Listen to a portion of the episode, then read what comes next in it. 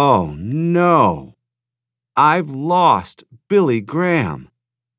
The security guard panicked. He had one job to do watch the backstage of the auditorium to make sure Billy Graham was safe. He had walked out the door for a moment to check the alleyway, then returned back inside, and in that brief moment, he lost the world's most famous preacher.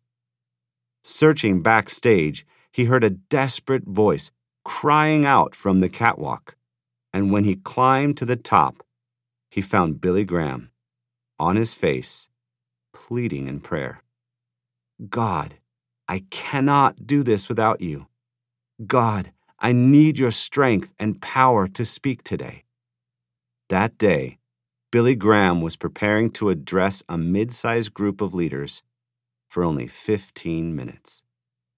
If anyone could deliver a 15 minute talk in his own strength or gravitas, it would have been Billy Graham an incredibly talented orator who literally spoke to millions of people and met and talked with the most powerful leaders on earth.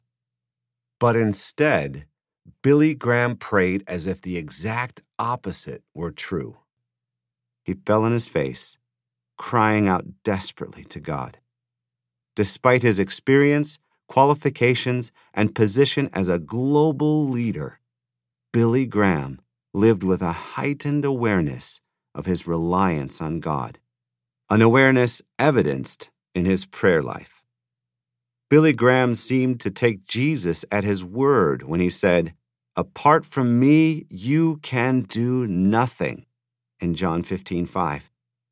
But based on recent studies, it's clear that few lead out of a similar conviction today. Collectively, We've lost the essence of Billy Graham and his prayerful dependence on God to sustain his leadership.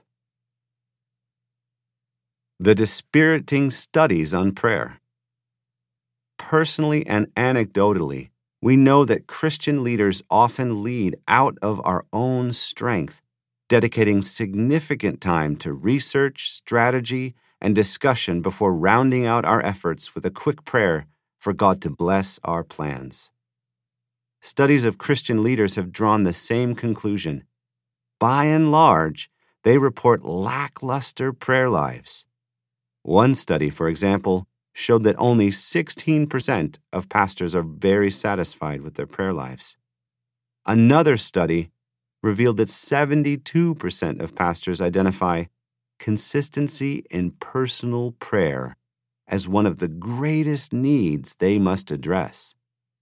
When it comes to prayer, the gap between where we are and where we want to be is vast.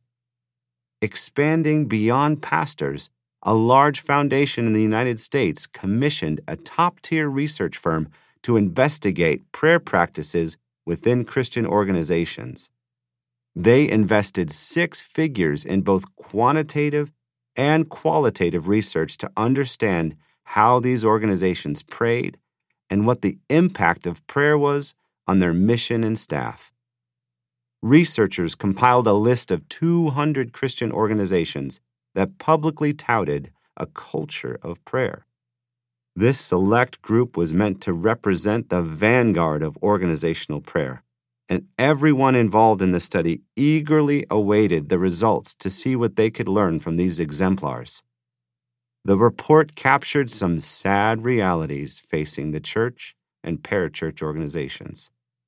Specifically, that intentional corporate prayer is the exception and not the norm in Christian organizations.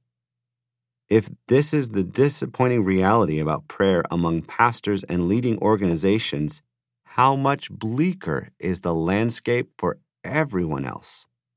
And if Christian leaders aren't praying, what is the impact on the environments and teams they lead?